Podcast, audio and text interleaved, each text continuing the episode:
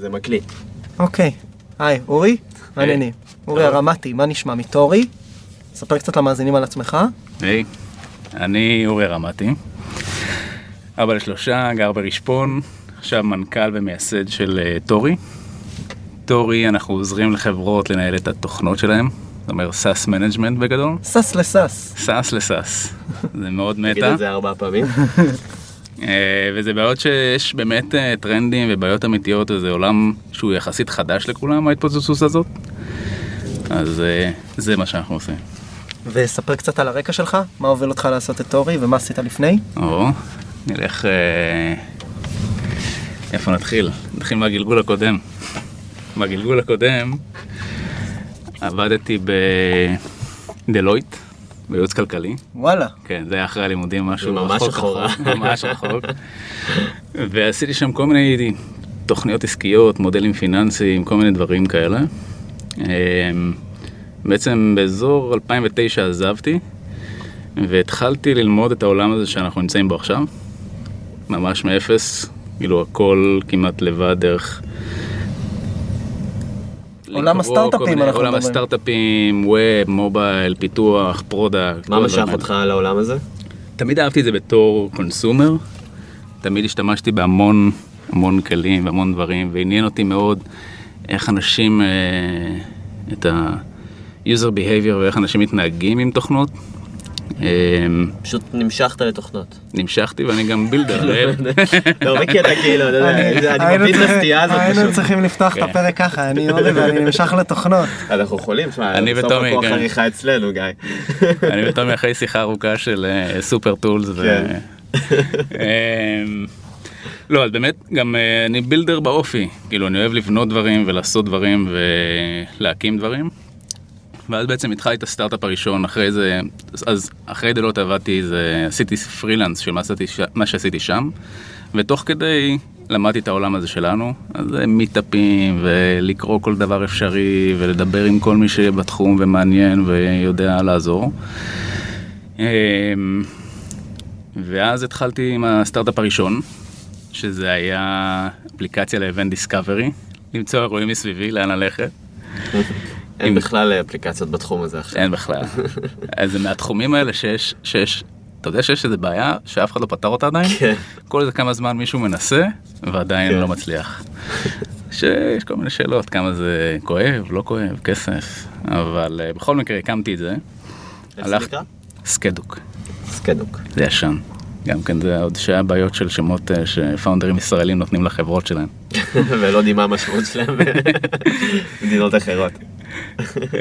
בקיצור, נכנסתי עם זה לג'אנקשן, אז לא היה כל כך הרבה אקסלרטורים כמו שיש היום, זה היה אחד האקסלרטורים המעניינים, ושם בעצם עבדתי על זה אז לבד, קצת אאוטסורס, קצת עשיתי גם קוד קצת שלמדתי לבד, ושם בעצם פגשתי את בן ואיתי שהתחילו לעבוד על ייבו. ייבו זה הגלגול הראשון של מירקט האוס פארטי, למי שלא מכיר. שזה גלגול של... אנחנו נדבר על כל הגלגולים. ואז היינו חיבור מעולה. הוצאתי את האפליקציה שלי לאפסטור, היה נחמד, היה כמה אלפי יוזרים, היה מעניין. ואז יום אחד בן אומר לי, שמע, בוא, אתה חייב להצטרף בתור פאונדר, בוא נצטרף אלינו ליבו. ובעצם באמת הצטרפתי ליבו, לקחתי את הפרודקט, ואז התחיל מסע של כמה שנים. כמה שנים היית איתם מול לינון? הייתי קרוב ל4, משהו כזה. מסע שהתחיל ביבו, אחרי זה התגלגלנו נער, אחרי זה התגלגלנו למירקט, ואז האוס פארטי. זה היה רכבת הרי משוגעת למי שמכיר או לא מכיר. היינו ממש בטופ של כל מיני פרמטרים, והיינו בבוטום, והיינו בטופ ובבוטום עוד פעם. ברמה שהיינו צריכים לפטר 1/3 מהחברה 3 פעמים בערך. עשינו ראונד, סיד, איי, בי, בסוף זה היה כבר סי, בסוף החברה עדיין קיימת. אני עזבתי לפני קרוב ל2 שנים, אבל עד היום גייסה $70 מיליון. היום באוס פארטי, יש דעתי לפי פרסומים זרים האחרונים, סדר גודל של 2 מיליון, 1.5 מיליון או 2 מיליון דיילי אקטיב יוזרס. שזה המון לחברת קונסומר, שהיא יחסית בהתחלה, קונסומר, סושיאל. ספר טיפה על המאזינים מה זה האוס פארטי, הגלגול האחרון. הגלגול האחרון, אולי נתחיל מהגלגול הראשון. אנחנו נעבור לזה, נעשה איזה סקירה קטנה. הגלגול האחרון זה, to put it simple, הכי פשוט זה להגיד, האוס פארטי זה גרופ לייב וידאו. זה לייב צ'אט, שזה עושה עם כמה חברים, עד 6,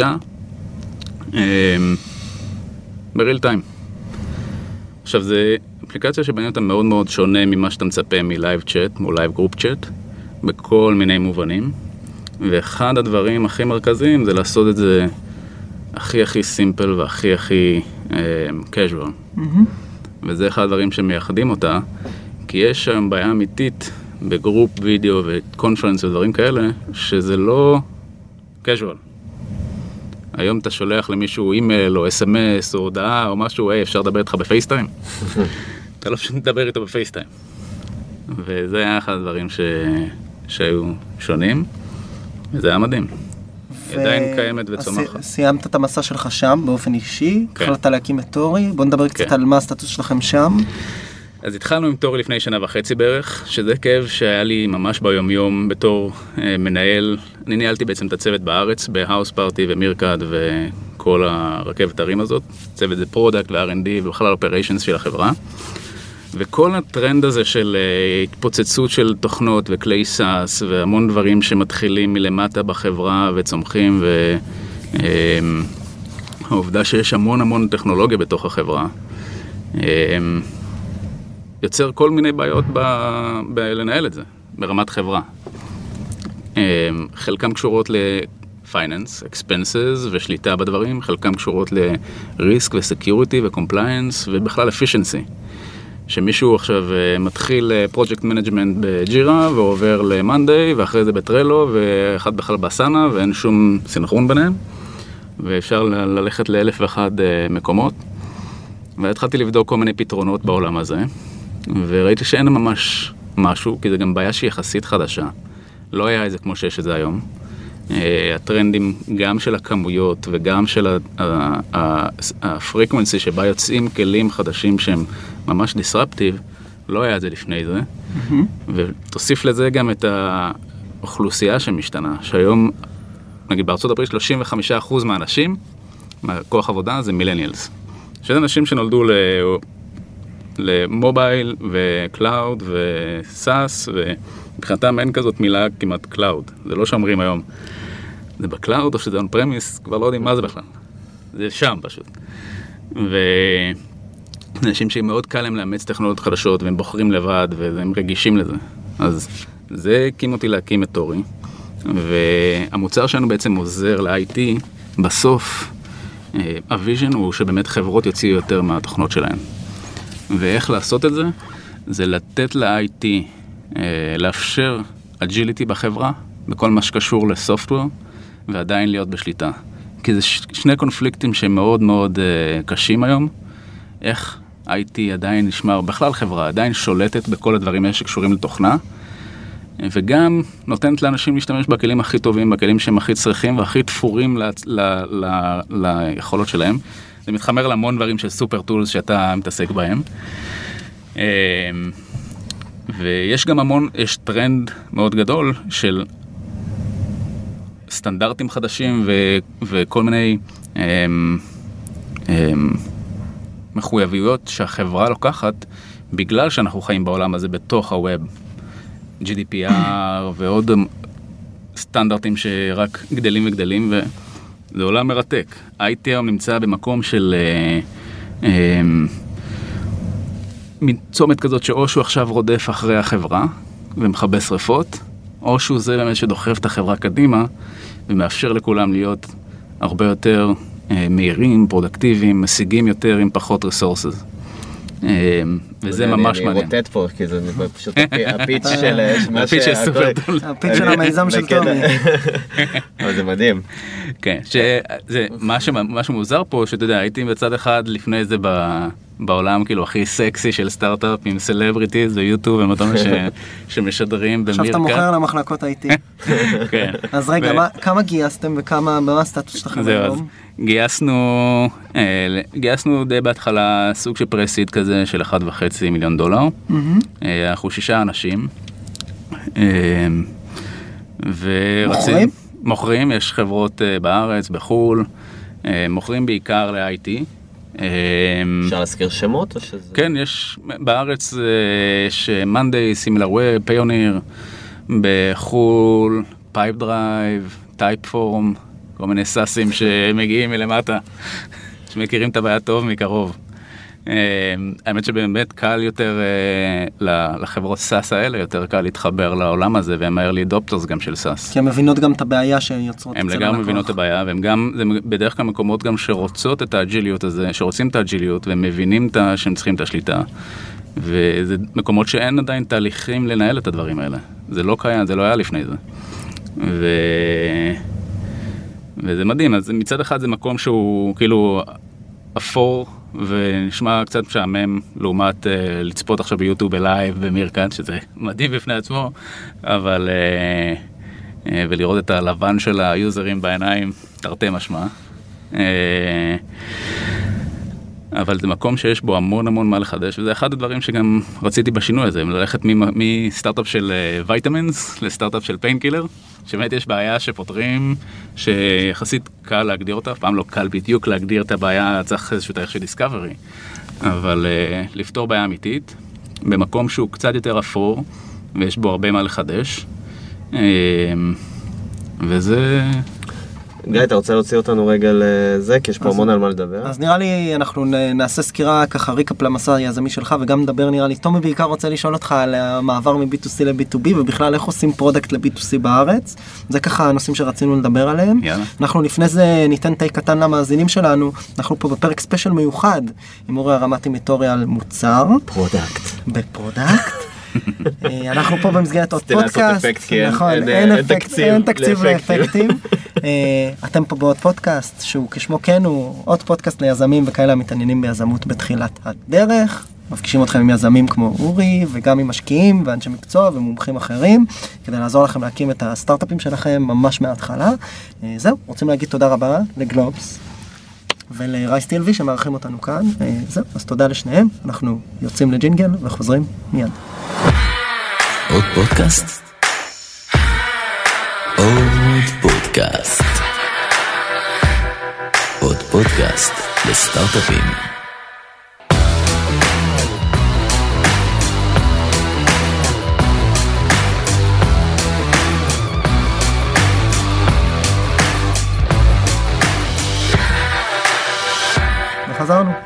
וחזרנו. אפשר לעשות זה שמישהו אומר פרודקט, אנחנו נעשה איזה נוסיף. זה יהיה טול סאסי כזה.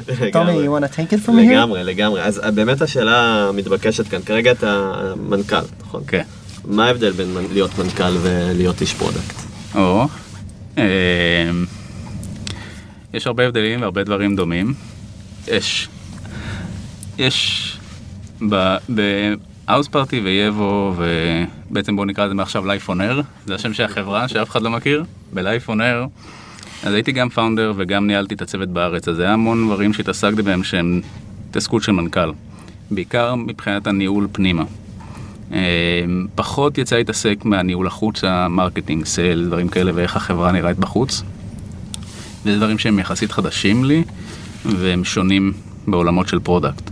פרודקט מתרכז מאוד, זה לא מעניין אותך מה קורה בחוץ, אתה פחות מתעסק בלהחצן את החברה.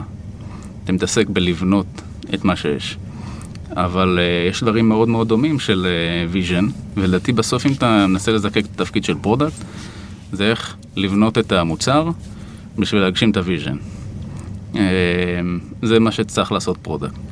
איך אתה יודע את הוויז'ן בלי לדעת מה, נגיד, הפיין פוינט של הלקוחות, שזה גם אחד מהדברים שעולים כתפקיד בטח ב-B2C. אני חושב שזה דברים שהם מאוד שונים בין פאונדרים וצוותים, של איך מגדירים פיין ואיך מגדירים ויז'ן והתהליך להגיע לזה. חלק זה מגיע אצלם מאיזשהו כאב אמיתי שלהם, חלק זה מגיע מאיזשהו רעיון של תוך כדי מתפתח ויז'ן, חלק מגיע מאיזשהו האק שעבד, ואז פתאום זה עובד עוד קצת ועוד קצת, ופתאום נהיה ויז'ן גם. אז נראה לי שזה די משתנה. אצלנו ב-Life on Air, זה היה סביב הוויז'ן או המישן, זה היה סביב לחבר אנשים בריל טיים בווידאו. שהטכנולוגיה מאחורי זה לא משנה מה זה.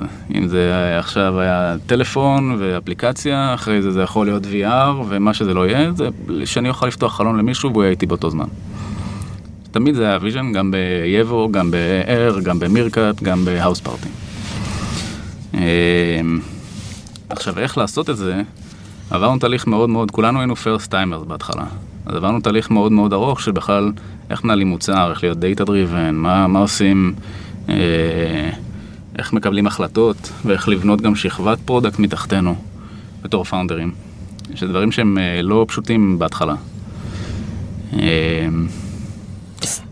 בואו ניתן לזה קצת יותר בשר. בסוף אתם כמה חבר'ה, אתה אומר, עושים את זה בפעם הראשונה, ובונים פרודקט, אני אנסח את זה במילותינו שלנו, בסדר? זה המילים שלך היה מקודם שהגענו לטופ וירדנו ללונג, שבעצם בניתם מוצר שעבר כמה פיבוטים, מוצר קונסומר, okay. נכון, היה האוס פארטי וייבו וכו', וכל מוצר כזה בפני עצמו הגיע לאיזשהו פיק ויראלי כזה, עם מטריקות משוגעות, שכנראה הרבה יזמים ישראלים אחרים היו מייחלים להם, חווה איזושהי ירידה בגלל כל מיני דברים שקרו בשוק, אנחנו אפשר להיכנס אולי למקרים פרטיקולריים, הרבה לא בשליטתו, ואז ייצרו מוצר חדש, שהוא גם פונה לקונסומר, שצריך לעשות שוב פיק ויראלי חדש.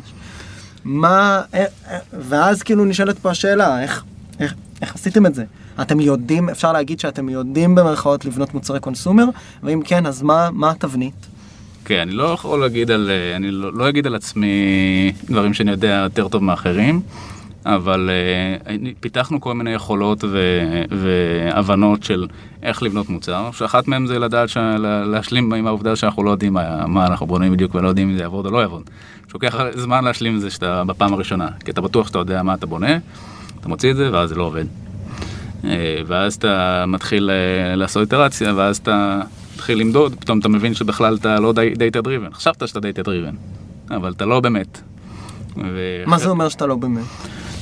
זה אומר שבייבו היה לנו איזשהו, עבדנו והיה איזשהו עניין, אבל זה לא צמח, עד שפתאום זה התחיל לצמוח, ופתאום זה התפוצץ באיזה בית ספר, התפוצץ לא ברמות של מירקט והאוספארט, התפוצץ בכמה אלפי יוזרים נגיד, אבל בבום כזה, אני לא זוכר כבר אולי עשרות אלפי יוזרים, ואז פתאום זה היה אינדיקציה מעניין, והטוויטר היה מפוצץ פתאום בייבו וכאלה, ואז בדיוק גייסנו ראונד-איי, זה היה מאלף, ואז א' והמשקיעים האחרים היה גם אנטריקאפ שהם גם השקיעו עכשיו בטורי.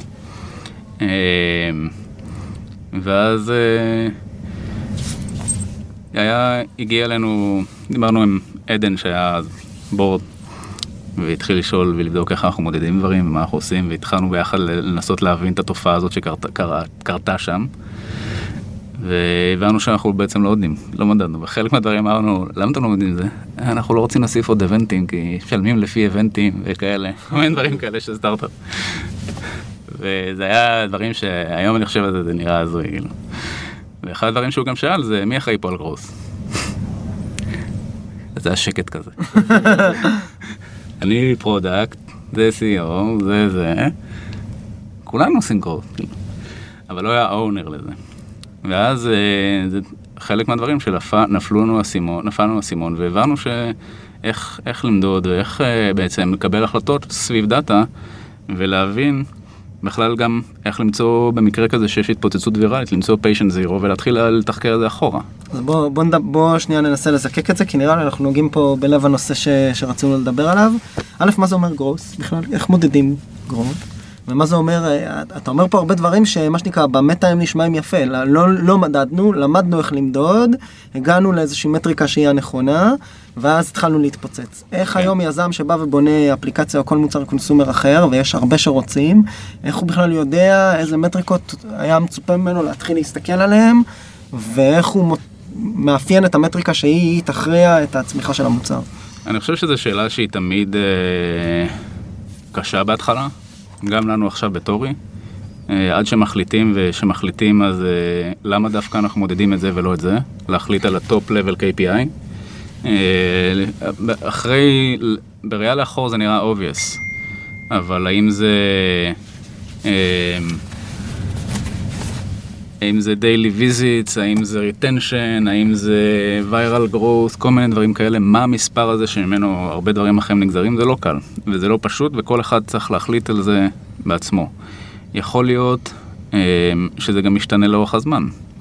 בהתחלה, יכול להיות שזה כמה active user יש לנו ביום, כי יש לנו פשוט 3 אנשים, וצריך להביא עוד 100 בשביל להתחיל למדוד. ורק אז אפשר לעבור לצמיחה אורגנית. כמה כל אחד מהאנשים מביא. ואחרי שיש עוד קצת דאטה, אז אפשר למדוד כמה אנשים מגיעים לה-מומנט מסוים. עכשיו, צריך להחליט מה זה ה-מומנט הזה. איך מחליטים עכשיו מה זה ה-מומנט? לאן אני רוצה להביא את האנשים? לזה יש כל מיני מתודולוגיות ודרכים שחלקם סביב פייסבוק, חלקם... יש המון מידע לגבי זה. מה זאת אומרת סביב פייסבוק? פייסבוק התחילו אז עם איזושהי מתודולוגיה כזה, מי שהיה אחרי שם על גרוס, של 7 חברים ב10 ימים, ואיך מגיעים לזה, ואחרי זה יש כל מיני... עכשיו פחות מדברים על זה, אבל היה... כל מיני נקודות שקוראים להם המומנט בכל מיני מוצרים, שהיו מנסים להביא אותך אליהם בהתחלה. 7 חברים ב10 ימים, בטוויטר זה היה 30 followers, בדרופבוקס זה היה לעלות קובץ, בסלק זה היה 2,000 הודעות. מה זה הדברים האלה? זה איזשהו KPI שאומר... שאם חצית אותו? שאם חצית אותו, אחרי זה אתה יכול... היוזר הוא סוג של סטיקי, הוא עובר לשלב אחר. מי מגדיר את ה-KPI הזה? זה בנצ'מרק של אינדסטרי סטנדרט, או שזה משהו שהוא קשור באמת לתמונה יותר גדולה? שאם זה יקרה, זה בעצם יוביל אותנו ל... הוא קשור להרבה דברים, הוא קשור גם לוויז'ן. למה אתה רוצה שהמוצר הזה בכלל יעשה? אם זה מוצר סביב אנגייג'מנט, או מוצר סביב לעלות תמונות, כל מיני דברים. וזה קשור סביב אנליזה של דאטה. יש מתודולוגיה של איך למדוד ריטנשן, איך למדוד... סוגים של ה-moment, ואיך להשוות זה גם ל-retention. בסוף, אם יוזר מגיע לאיזשהו מצב מסוים ב-day 1 או day 2, ואתה רוצה לבדוק כמה מאותם יוזרים נהיו retained, נשמרו אחרי חודש, אפשר להתחיל למדוד את הקורלציות האלה. אפשר להבין שבן אדם ש... נגיד בפייסבוק, אם היה לו 7 חברים ב10 ימים, הוא היה יותר... זה סוג של ריברס אנג'ינירינג, ואז משם אתה בעצם יוצר את ה-KPI. אתה אומר בעצם, היוזרים כרגע שיש להם את האחוז ריטנשן הכי גבוה, בואו רגע נראה אותם, ניקח אותם אחורה ונראה מה התהליכים שהם עשו, כמה חברים הם צרפו בתקופה מסוימת, ואז זה מגדיר את ה-KPI שלי קדימה. לגמרי. בהתחלה תמיד ה-KPI זה gut feelings שעוד אין לך דאטה. ואז, כשכבר מתחיל להיות, אז אתה כבר יכול להתחיל, אוקיי, בואו עכשיו נטיל את זה בספק ונתחיל לעשות כל מיני בדיקות. ואז, נגיד שמגיעים לנסח סוג של המומנט כזה, אז אתה אומר, מה יכול להיות, בואו נחשוב עכשיו נזרוק, עכשיו נשב חצי שעה, נזרוק מה יכול להביא בן אדם להיות ריטיינד. אם נחשוב נגיד על האוס פארטי. יכול להיות שהוא היה, יש לו איקס חברים, ריטיינד, אני מכוון, איזה תהליך בן אדם צריך לעבור ביום הראשון או בכמה סשנים הראשונים, שישמרו אותו אחרי זה לשבוע שני, שלישי, רביעי. נדבר רק על ההתחלה, לא נדבר על שנה נגיד. כי אתה עוד לא נמצא שם בטווח ארוך. ואז אתה מסתכל, אולי זה הרבה חברים, אולי זה less session length כזה, כל מיני דברים, אולי זה כמה אנשים צופים בו, והוא אינטראקציה, כל מיני דברים. כל אחד יכול להציע דברים אחרים. ואז אתה מתחיל לבדוק את זה באמת, לראות אנשים שהגיעו ל-X, כמה מהם נהיו retained. ואז יש כל מיני... נקודות שהן יותר מעניינות. אתן לך דוגמה פשוטה. כנראה ככל שיש לך יותר חברים ביום הראשון, הסיכוי שתהיה ריטיינד יותר גבוה, נכון? כי זה רשת חברתית ויש יותר קונטנט ויותר סופים. כאילו זה מובן מאליו מה שנקרא. אבל אני שואל אוקיי, לכמה חברים אני רוצה להביא את האדם ביום הראשון? אני יכול לשאוף להביא אותו ל100 אנשים. 100 חברים ביום ראשון? אנחנו לא נצא מזה כאילו. ואז אתה מתחיל לבדוק איפה זה נקודה באמת שהיא יותר מעניינת. אולי זה 4, אולי זה 5, אולי זה 10, דברים כאלה. זה סוג של לקחת, נגיד, נושא מסוים של KPI של ה-moment, ולהתחיל לבדוק אותו ולתחקר אותו. ואז אחד היתרונות ב-KPI כזה, שהוא מאוד ברור, הוא שקל מאוד לפקס את כולם על הדבר הזה. שזה משהו שאפשר להגיד שה-KPI זה אם בן אדם... עשה ככה, ואחרי זה ככה, ואז את זה ואת זה ואת זה, אז הוא כנראה יהיה retained 17 צעדים באמצע, קשה לך לדמיין את זה וקשה לך לתפוס את זה, קשה לך לפתח את המוצר או את הפיצ'ר באים סביב זה. אבל אם אתה אומר, אני רוצה שלבן אדם יהיה 4 חברים ב-24 שעות הראשונות, אתה יכול לחשוב על כל מיני דברים איך לעשות את זה. יש איזה ניואנס שהוא דווקא כנגד הדבר הזה? לדוגמה, בתור איש פרודקט, אתה אומר, אני צריך שלבן אדם יהיו ביום הראשון 7 חברים, סתם, דוגמה. אוקיי? ואז עושה איזה סוג של growth hacking על המערכת, ומשהו שיוצר אולי אפילו ספאם, ודווקא לא בקורלציה עם הוויז'ן של החברה בפועל. סתם דוגמה שעלתה לי, נגיד לינקדין, ומה שהם עשו באימיילים, ברגע שהצטרפת, והייתי צריך לשלוח אימייל לכל מי שאין לו לינקדין, להוסיף אותו כחבר, זה יצר קצת סוג של bad vibes עם הרבה אנשים. אז כאילו יש איזה גבול לגרוף האקינג הזה שאתה מדבר עליו? לגמרי, לא, זה הסוג הזה של ניתוח של המומנט וללכת אחריו, זה איזשהו, יכול להיות שזה שלב מסוים במוצר. יכול להיות שזה גם, אתה אומר, עכשיו אנחנו מתמקדים בזה. יכול להיות שעוד חודשיים לא נתמקד בזה. זה לא משהו שהוא חייב להיות זהב לכל החיים של מוצר, ותמיד צריך לבדוק את הסייד אפקט של זה. תמיד צריך לבדוק, להטיל את בספק מדי פעם ולהגיד, אוקיי, מה ההבדל בין האנשים האלה? ואולי באמת עכשיו ה-KPI השתנה. בינתיים המוצר השתנה דרמטית, תוך כדי שאנחנו אומרים 4-4-4 נגיד. אבל זה דברים שתוך כדי אתה צריך להטיל אותם בספק. והטלתם אותם בספק. כלומר, היה בעצם, היה את הגלגול הראשון של ייבו. כן. מה קרה שם ב-KPIs או במה שמדעתם, שאמרתם, חבר'ה, צריכים לפתוח פה ברנד חדש בסוף. גם ברנד, גם מוצר. ייבו זה התקופה עדיין שחשבנו שנו KPI. זה היה עדיין שאנחנו עוד קצת חשבנו, ואז באמת התפוצץ, ואז התחלנו להיות קצת יותר מקצוענים, והתחלנו למדוד כל מיני דברים, ולבדוק מה ההבדל בעצם. אחד הקשיים שהיינו ב-Evo, זה היה 2 סוגים שמשתמשים. היה סלבריטיז כאלה, ואנשים שהם אינפלואנסרס, ואנשים כמוני כמוכם. אתם כבר סלבריטיז, אבל אני לא. אנשים רגילים שמשדרים לחברים ולמשפחה. והמוצר הוא שונה, הציפיות שלהם המוצר הם מאוד שונים. והיה מאוד קשה לבנות את זה, והיינו צריכים להחליט למי פונים. אז התחלנו לבדוק כל מיני דברים, פרמטרים חדשים שהמצאנו, אחד מהם נקרא mutualness, נגיד הסטיקינס והאופי של הרשת החברתית שלו, הסושיאל גרף. וראינו שאנחנו רוצים לכוון לאנשים פרטיים. אז החלטנו שאנחנו עושים שינוי, החלטנו שיבוא זה יהיה קצת קשה לעשות לזה טרנזישן, היה אז 400,000 משתמשים רשומים, שזה יהיה יותר מדי מסובך לעשות את הטרנזישן, וגם כל היוזרים האלה פחות מעניינים, כי הם או שהם סביב עולם תוכן מסוים, והם לא מתאימים ל-use cases שאנחנו רוצים לבנות. ואז החלטנו לסגור את זה, שזו הייתה החלטה ממש קשה בהתחלה. עד אז לא עשינו צעדים דרמטיים ורדיקליים במוצר. מי מקבל את ההחלטה? זה אתה, זה הפרודקט, מי בסוף? זו החלטה שאז היה אני, בן, בורד, כזה, כל ביחד, ובסוף,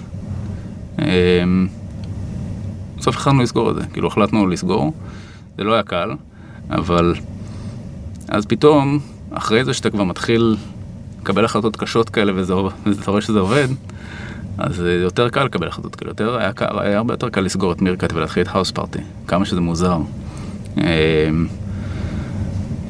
זה לא שהחלטתם לסגור, אמרתם פשוט, יש פה משהו אחר שמפקס אותנו, ממה שמדענו. לא, זה לא שסגרנו את החברה.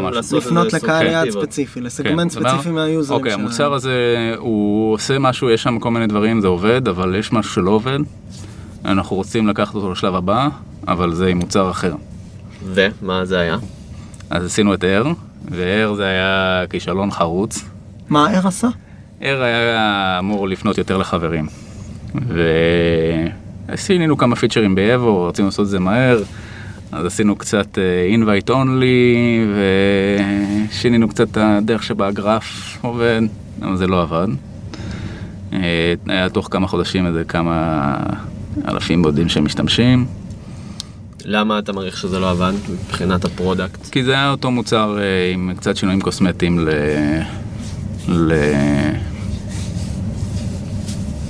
עם אותו קהל. זהו, זה היה זה. אבל אז עשיתם עוד פיבוט. כן, ואז בעצם החלטנו לעבור ל-R2.0, לעבוד על זה. זה עוד לא היה באמת שינוי, אבל אוקיי, בואו ננסה, ניקח את זה, באמת נעשה שינוי בער. ובמקביל, התחלנו לעבוד על מירקט. שמירקט זה היה סוג של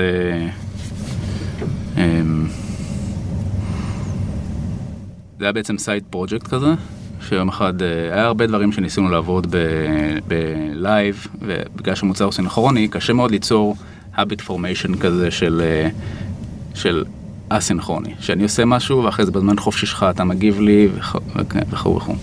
אחד הדברים זה היה schedule streams, לא משנה, איזשהו פיצ'ר שם. בער. שהיה רלוונטי גם ליבו.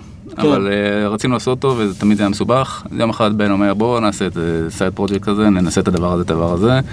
לקחנו איזה ברנדינג שלנו, שעבדנו על השינוי לער, באיזשהו שלב, אמרתי הדיזיינר, היינו פילוסופיות על איך הלוגו יהיה של ער וזה. אמרתי לו, באיזשהו שלב אני מסנו מההתפלספויות, אמרתי לו, בוא תעשה איזה חיה כזאת, מירקט כזה. עשה את זה רבע שעה כזה. וזה לא היה קשור להר. זה הגדיר את הברנד של כל זה לא היה קשור להר, אז זרקנו את זה. אבל אז אמרנו, טוב, המירקט הזה מגניב, בוא נעשה איתו משהו. וחיברנו את זה ביחד, וזה פתאום מתפוצץ מ-day one. מה זה מ-day one? מה זה אומר? מה בניתם שם? תן לזה שני משפטים על מה זה בכלל מירקט, מה זה עשה? מירקט זה גם לייב סטרימינג מאוד דומה ליבו מבחינת הדרך שבה עובד, מישהו משדר one to many, היום זה דומה למה שמכירים מפייסבוק או פריסקופ, והקהל יכול להגיב, לשתף את זה לאחרים, קומנטים, כל מיני כאלה. מה היה שונה שם? היה כל מיני דברים שונים, אחד זה היה מאוד ממוקד, זה היה מאוד מוקד ומאוד סימפל, כי בגלל שעשינו סייד פרוג'קט איתי, שהיה שותף השלישי, עבד על זה איזה חודשיים לבד, וגם אז יכולנו לקצץ והיה קל מאוד לקבל החלטות ולהגיד בואו נעשה את זה, זה הכי פשוט, זה הקור של זה. אז זה היה לייב סטרימינג בטוויטר, בואו נעשה, תלוחץ כפתור ואתה בלייב בטוויטר. זהו. זה לא קצת מעצבן אבל שאתה עובד על פרודקט שנים, עם מלא פיצ'רים, מלא דברים, ובסוף איזה סייד פרוג'קט שמישהו עובד עליו זה כמה חודשים מתפוצץ, שכו הכי סימפל והכי... נכון, אבל זה הסיפור מבחוץ. אבל יש המון מיילג' שעשינו ביבו שהביא אותנו למירקט וליכולת לבנות אותו בחודשיים. מיילג' מבחינת user experience, מיילג' מבחינת tech, של איך לבנות את זה בכלל, ואותו דבר גם בדרך להאוס פארטי, מיילג' של איך למדוד את הדברים, של תרבות של לבנות מהר, כל מיני דברים כאלה. זה לא שעכשיו מישהו קם בבוקר, אולי, כן, אבל זה שונה. זה לא שקם בבוקר אמרנו, טוב, בואו נעשה רגע איזה מירקט פה, ואופ, זה יצליח. כמו שסלק, זה היה סוג של סייד פרוג'קט כזה, אבל היה שם המון מיילג' בשביל מאחוריו. שהיה לו חברת גיימינג. כן, היה חברת גיימינג, הם עבדו על זה, זה עבד, פיתחו את זה תוך כדי וזה. אז נכון, זה באמת היה סייד פרוג'קט. זה יש גם עוד איזו השערה קטנה, תגיד לי אם אני צודק או טועה, אבל זה גם הייתה, זו הברכה והכללה גם של אותו גלגול. עצם העובדה שהייתם בעצם מבוססים על פלטפורמה קיימת, על טוויטר, ולא הייתם צריכים להעביר לאנשים, את היוזרים לפלטפורמה חדשה, זה גם משהו שבעצם עזר לכם. לגמרי. זה היה משהו שהסיבה, מה שרצינו לבחון במירקט, זה היה איזשהו סוג של פיצ'ר שנקרא schedule streams, אם אני יכול לשדר, להגיד לך מתי אני הולך לשדר, ועוד כמה דברים קטנים שקשורים לסטרימינג. ואמרנו, טוב, מגיעים ממוצר, בוא נעשה, איך נעשה אותו הכי מהר, ניקח איזה רשת חברתית כבר שיש לך במקום, ונעשה את זה שם. עכשיו התחיל לבנות, איך אני עכשיו, לבנות רשת זה לא פשוט במוצר. איך אני עכשיו מגלה את החברים, איך אני זה, וטוויטר זה היה מקום טוב, אז עשינו את זה ככה, וזה חסך לנו את כל הצד של, שאתה בתור משתמש תבנה את הסושיאל גרף שלך, ועזרנו להתמקד בקור, core features או דברים שאנחנו רוצים לעשות להם validation. ומה זה אומר? אתה אומר זה התפוצץ. בן אדם יושב מקשיב לפודקאסט, אומר, מה זה אומר? מה זה התפוצץ? יש לי 1,000 יוזרים, זה התפוצץ? אני צומח ב-20% מדי חודש, אני מתפוצץ? התפוצץ זה שזה נראה בגרפים כמו הוקיסטיק. אצלנו זה גם אחרי זה נראה כמו שרק טייל, שיורד. אבל שזה נראה כמו אוקסטיק, שאתה צומח, ופתאום זה גדל. מה זה אומר? זה אומר שהוצאנו את מירקט לאפסטור, זה היה ככה בשקט איזה שבוע, ואז עשינו את זה בפרודקט הנט, עם כל מיני דברים מסביב, של אימיילים לרפורטרס וכאלה, אבל עם אפס PR סביב זה, באמת, זה היה נראה כאילו, יש לנו חברת PR הכי טובה בעולם, כי כל פעם שמישהו הזיז את היד בערך כתבו את זה בטק-ראנץ', אבל זה לא היה, באמת שלא, זה לא היה זה, פשוט היה סטורי מאוד מעניין, והיה ברנד שמאוד קל להתחבר אליו, וזה פנה אליהם גם בתור משתמשים, פנה לאינפלואנסרס ולבלוגרים ולאנשים, שגם ייבו בעיקרון פנה אליהם. וכמה יוזרים השתמשו בזה? אני חושב שהיה סדר גודל של 10 מיליון סך הכל או משהו כזה. אבל אתה רואה שזה מתפוצץ בסן פרנסיסקו בקהילת טק. ואז יש איזשהו סנובול כזה, שברגע שאינפלואנסרס מעולם הטק בסן פרנסיסקו מתחילים להשתמש בזה, במיוחד שזה סושיאל מדיה, אז פתאום מתחילים כל מיני אנשי סושיאל מדיה מניו יורק והפאבלישרס הגדולים וללכת בעקבותם. אז פתאום אתה רואה שמאסטרקארד פתאום מתחילים להשתמש במירקט, ונשן ג'אוגרפיק ונסדק פתאום משדרים, ולא בלי שדיברנו איתם בכלל. כי הם פשוט עוקבים אחרי איזשהו אינפלואנסר של סושיאל מדיה בסן פרנסיסקו, והוא אומר, וואי, מירקט זה הדבר הבא. ואז פתאום זה אף לשם, ופתאום כל אחד כזה מביא את כל הנטוורק שלו. לפני שנדבר רגע לגלגול הבא, כי זה גם סיפור מעניין, אני רוצה רגע לפתוח חוצץ פה על Product Hunt, כי זה סך הכל סדנת פרודקט, וחשוב באמת שנדבר על העניין הזה. אנחנו מכורים לפרודקט Hunt, אני רוצה לשאול אותך על היתרונות כאן, בלפרסם את המוצר שלך בפרודקט Hunt, וזו תגובה שמאוד, שאני חושב עליה המון, על זה מישהו שאלה שמוצר לפני כמה זמן, שמישהו כתב לו בתגובה, כי האתר שלהם נפל לכם שהוא פורסם בפרודקט Hunt, אז הוא כתב שם, קיבלת את החיבוק המוות של פרודקט Hunt. וזה איזה סוג של איזה טרם לאנשים שמעלים מוצר, למוצרים שהם עדיין לא מוכנים לשוק, או עדיין לא מוכנים ל-early adapters של השוק. בוא נתחיל ביתרון. מה היתרון בלפרסם המוצר בפרודקט Hunt? אני לא יודע, לא עשיתי את זה כבר המון זמן. זאת אומרת, מאז מירקט? כן. שזה היה נגיד באמצע 15, שהמון השתנה מאז, בפרודקט Hunt ובכלל. היום גם יש להם landing pages כאלה לפני שאתה מכין את זה, שאתה יכול להירשם לבטא. נכון, יש להם לא מעט פיצ'ר. כל מיני, זה מאוד השתנה. גם, אז אני לא מעודכן לאחרונה, אבל יש שם קהילה מאוד מאוד ממוקדת של early adapters, ושחלקם הם גם influencers, ו-early adapters בדרך כלל מזינים גם את ה-influencers של טק. אז יש שם משהו שמאוד אפשר, אם זה תופס את הקהילה הזאת, זה מאוד חיובי. אתה בתור איש פרודקט יכול להתחבר לקהילה הזאת, ובעצם לעצב את המוצר יחד איתם? כן, אני פחות רואה את זה ככה. זה נחמד, כאילו, יש שם כל מיני suggestions וכאלה, וכדאי תעשו ככה, שתעשו ככה וזה. אבל זה לא עמוק, כאילו. כי הרבה פעמים, אתה יודע, שאתה בונה, אז מישהו נותן לך רעיון, אז הרעיון יש כבר, כנראה. זה יותר רעיון שיווקי, אתה רואה את זה. יש שם עניין של לבנות קומיוניטי, אבל אז לפחות בזמנו זה היה יותר עולם שיווקי, ולבנות קהילת early adapters. בסוף, אם אתה רוצה באמת שהם יהיה להם אינפלואנס על המוצר, ולקבל מהם פידבק, תפתח להם איזה קבוצה בפייסבוק או בסלק, ותתחיל ליצור איתם קשר. בדרך כלל, בפרודקט Hunt זה נגמר באיזשהו שלב. די מוקדם, כל האינטראקציה. אז זה נחמד ללאונג' ולהתחלה של זה, אבל זה לא באמת, לדעתי אז, אני לא יודע, אולי זה קצת אחרת, זה לא השתנה. זה משהו שעשית? פתחת קבוצה בסלק ליוזרים, ל-early adapters? בטח, היינו במירקט, תמיד היינו די חזקים בקומיוניטי, כל מה שקשור לקומיוניטי. אם זה בייבו, היינו בחור שהיה סוג של מנג'ר בארצות הברית, בייבו הוא היה מדבר עם פאור יוזרס, והיה לפעמים הולך לבלו איתם יום שלם. אחרי זה הוא גם נהיה PM ובא לארץ וכאלה. הוא היה באמת פשוט מסתובב לאדם. הוא רואה אותם משדרים ומדבר איתם וזה וזה וזה. אחרי זה במירקט, אז מי שהיה קומיוניטי מנג'ר אצלנו זה הבחור שם ניב, שאחרי זה גם הקומיוניטי מנג'ר של פרודקט Hunt, שהיינו פנאטים לגבי להבין את הקומיוניטי ולהבין את היוזרים. בסוף אתה בונה איזשהו קומיוניטי. מה זה אומר להבין את היוזרים? מה אתה שואל אותם? או לא שואל אותם? יש להם מוצר, יש לי מירקט, העליתי לאוויר, אני יוצא, נותן אותו ל10 חברים, סלש יוזר, מה זה משנה? אתה נותן אותו בחסם אנשים בחדר?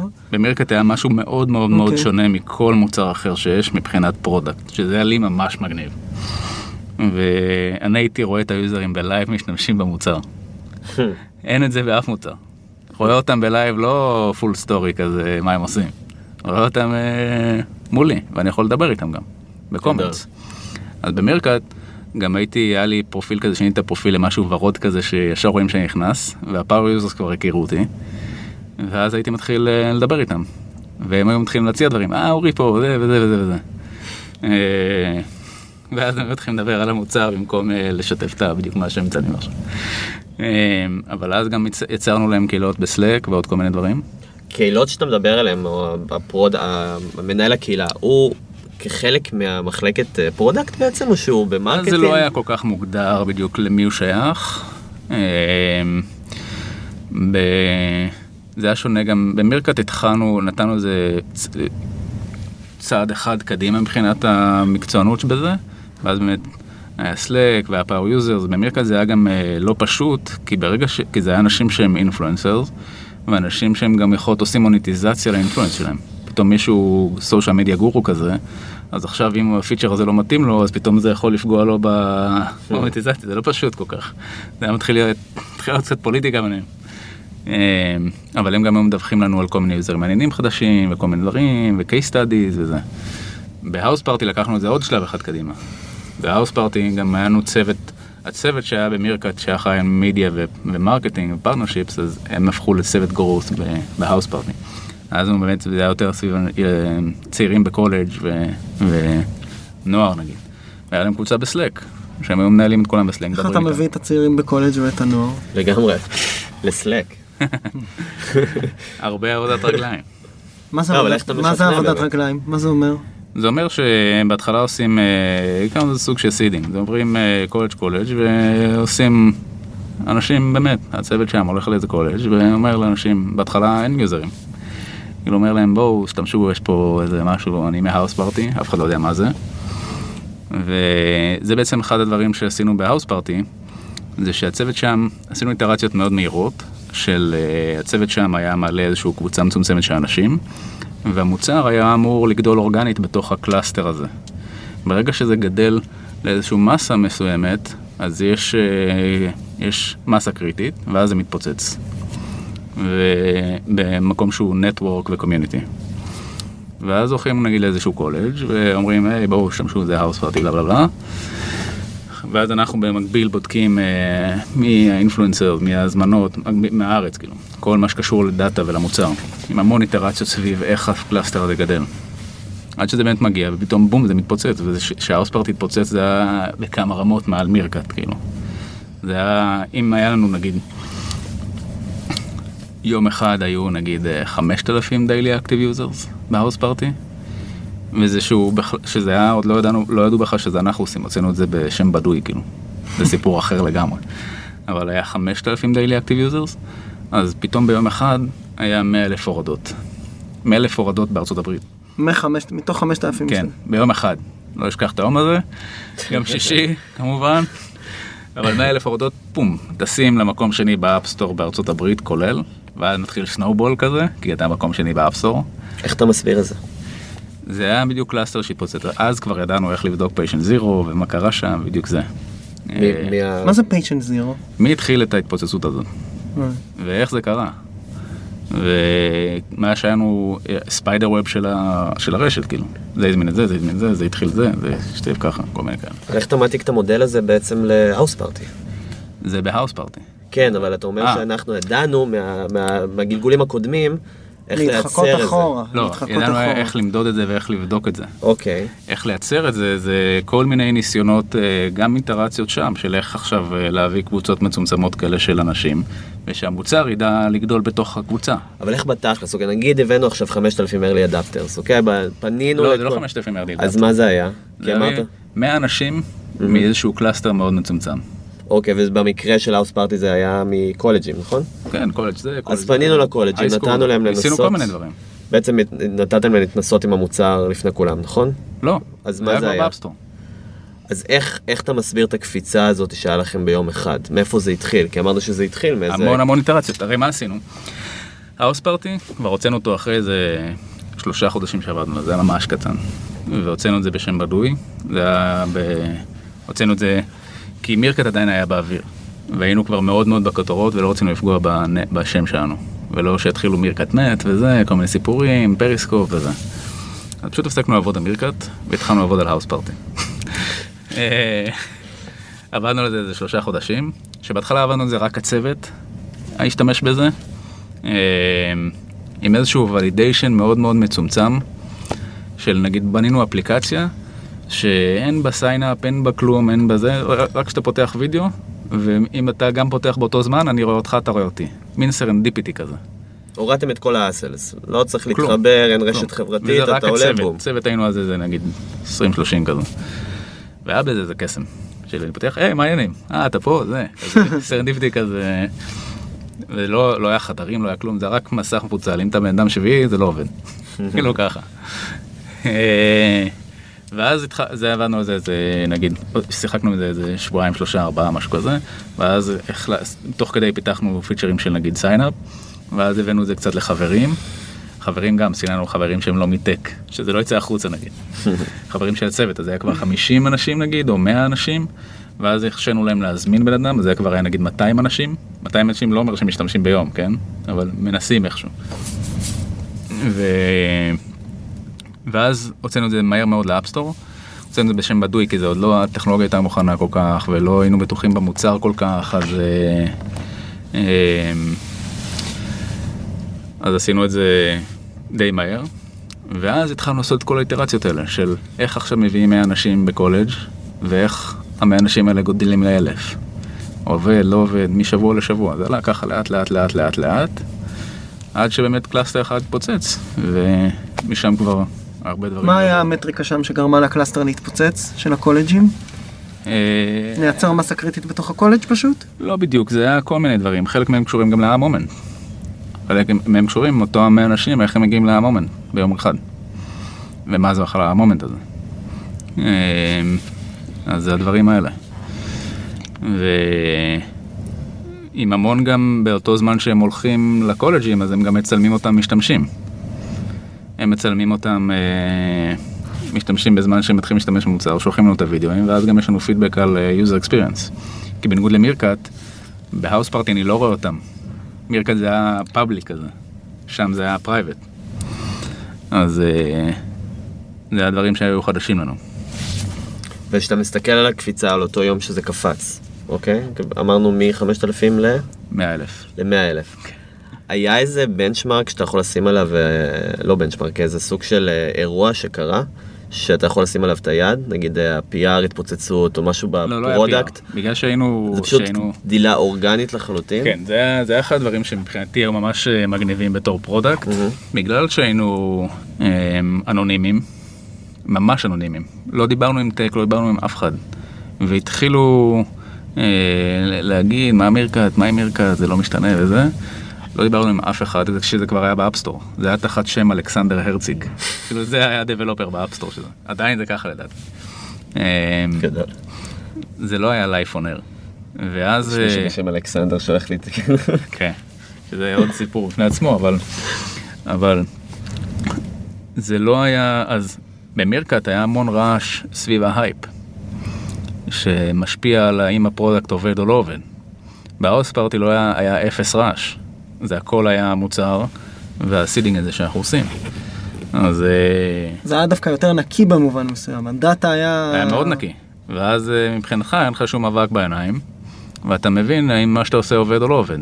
יכול להיות שעכשיו יש כמה כתבות ויש איזה הייפ, אז מגניב ויש גרורת וזה, אבל זה לא באמת גרורת ואף אחד לא יישאר וכאלה. אני לא אומר שלא עושה לעשות PR ולמזלזל בזה חס וחלילה, פשוט בעניין של לפתח מוצר ולהבין איך זה עובד, זה היה מאוד מאוד חיובי. אז אנחנו יודעים מה היה שם, זה היה כל מיני דברים שקשורים לשיתופים והזמנות וכאלה. אז מישהו שעכשיו, אם ככה נסכם, מישהו שעכשיו קם בבוקר ורוצה לעשות מוצר ביטוסי מוצלח, מה הקיפקטוס שהוא צריך להסתכל עליהם כרגע, או מה הדברים שהוא צריך to pay attention? מלינקדאין לחתולים ועד לאפליקציה לאבנטים שקרובים אליך. אני חושב שהרבה זה סביב, קודם כל להבין שהוא... מה שהוא חושב, לא בכך, או בוודאות, הוא לא יודע אם זה יעבוד או לא יעבוד, לצאת מהנקודת ההנחה הזאת, ואז לרוץ בצעדים מאוד מאוד קטנים, ולעשות להם ולידיישן עם דאטה, וכל הזמן להשוות, יש כל הזמן בלנס גם בין, האם אני עכשיו מסתכל על retention או מסתכל על growth נגיד, או growth יכול להיות שזה retention, או שזה דווקא activation, יותר יוזרים, או היוזרים יותר נשארים. זה גם כן איזשהו בלנס כזה שקשה לנהל אותו. וצריך לראות שהמוצר הוא נשאר והוא sustainable, יש לו retention, אנשים נשארים אחרי, בהתחלה זה אחרי יומיים, אחרי זה אתה מסתכל גם אחרי שבוע, אחרי אתה מסתכל אחרי חודש, ואחרי זה גם 3 חודשים. וחשוב מאוד להבין את המסע שהיוזר עושה ולראות אותו, ולהבין במספרים מה עובד ומה לא עובד. אבל גם להבין qualitative data, למה הוא משתמש בזה, מה זה נותן לו, מה האלטרנטיבות, כל מיני דברים כאלה, מה זה מחליף לו בחיים. וזה משלים את התמונה של הדאטה. אם אתה רואה משהו ששתנה בדאטה, ואין לך מושג למה זה קורה, למה עכשיו זה נפל או צמח, אין לך מושג, אתה לא מבין, אתה מנסה להתחיל לפרק ולהזוז ולעשות פילוחים, ואין לך מושג. ופתאום כשאתה מדבר עם אנשים, אתה מתחיל להבין מה זה. זה הדברים העיקריים. חשוב מאוד סביב להיות אובססיבי על היוזר. אובססיבי על מה שהם עושים. זה גם אנחנו עכשיו בתורי, אובססיבים על הקסטומר. אבל בקונסומר זה פי כמה, כי בסוף מאוד קל למחוק אפליקציה, אם זה מובייל. מאוד קל להפסיק להשתמש משהו, אופ, נלחיצה, אופ, נגמר. ושכחת מזה אחרי יומיים. לא, אם אנחנו עושים את זה. קשה מאוד ליצור משהו שהופך לחלק מהיום-יום. בכל דבר, גם בביזנס וגם בקונסומר. וצריך לראות, צריך לכוון שזה מה שעושים. וזה לא רק סביב אקטיב יוזרס, אקטיב יוזרס, אקטיב יוזרס, לגדול, לגדול, לגדול. כי זה בסוף זה וניטי מטריקס. במירקט כל הזמן גדלנו בהתחלה. אבל משבוע 2 ראיתי כבר שאין ריטנשן. דיברנו על זה, משהו שם לא עובד, כאילו. אבל עדיין זה גדל, גדל, גדל, כי היה פעם שוגע. אבל יש חור וזה לא עובד. צריך לראות שבאמת, באמת המוצר עובד ו... שבאמת, באמת אנשים חוסרים. כן. ובסוף גם צריך לעשות כמה שזה, זה אפרופו משהו מאוד מאוד חשוב שעמדתי בכל הרכבת הרים הזאת של לייפונר, שבסוף יש איזשהו בלנס בין דאטה לנקרא זה נגיד אינוביישן, שאתה יכול לנסות למקסם ולהסתכל על הפאנל ולשפר ולשפר ולשפר ולהיות דאטה דריבן, הכי דאטה דריבן בעולם, אבל בסוף אתה נמצא באיזושהי מסגרת או באיזושהי קופסה שאתה מנסה לאפטם אותה. לפעמים הקפיצות הגדולות האלה, הן דווקא משהו שקשה מאוד למדוד, שקשה לך מאוד לעשות לו ולידיישן, אבל הוא פתאום יכול לשבור איזה תקרות זכוכית מטורפות כאלה. אם היינו יכול להיות שהיינו עכשיו ממשיכים שמשפר את ייבו, משפרים, משפרים, משפרים, לא היינו מגיעים למירקט. לא היינו עושים את מירקט. היינו משפרים את מירקט, משפרים קצת, קצת, קצת, קצת. לא היינו מגיעים להאוס פארטי. וזה קפיצות שהן כאילו ההפך מדאטה דריבן. להגיד עכשיו, האם האוס פארטי או מירקט, איך אפשר למדוד את זה בכלל? סוג של מיקרוקוסמוס לחיים, באופן כללי. אז זה בלנס שכל הזמן צריך לנהל אותו, להגיד האם אנחנו תקועים בקופסה הזאת שבנינו לעצמנו, שאנחנו גם יוצאים מזה. קל להגיד, צריך לחשוב מחוץ לקופסה, אבל ברגע שאתה מאוד מאוד data driven, קשה לך לצאת מהקופסה שלך. טוב, שעה כמעט עברה ולא הרגשנו. ממש. אורי. והספקנו פה לפתוח ולסגור איזה 4 חברות, משהו בסגנון, ואחת טוסטיק, וזה היה סופר מעניין. מתוך לכל איש פרודקט, או אשת פרודקט, זה פרק חובה. תודה שהגעת אלינו. תודה רבה. תודה לכם, היה לי תענוג. פעם ראשונה שבפודקאסט.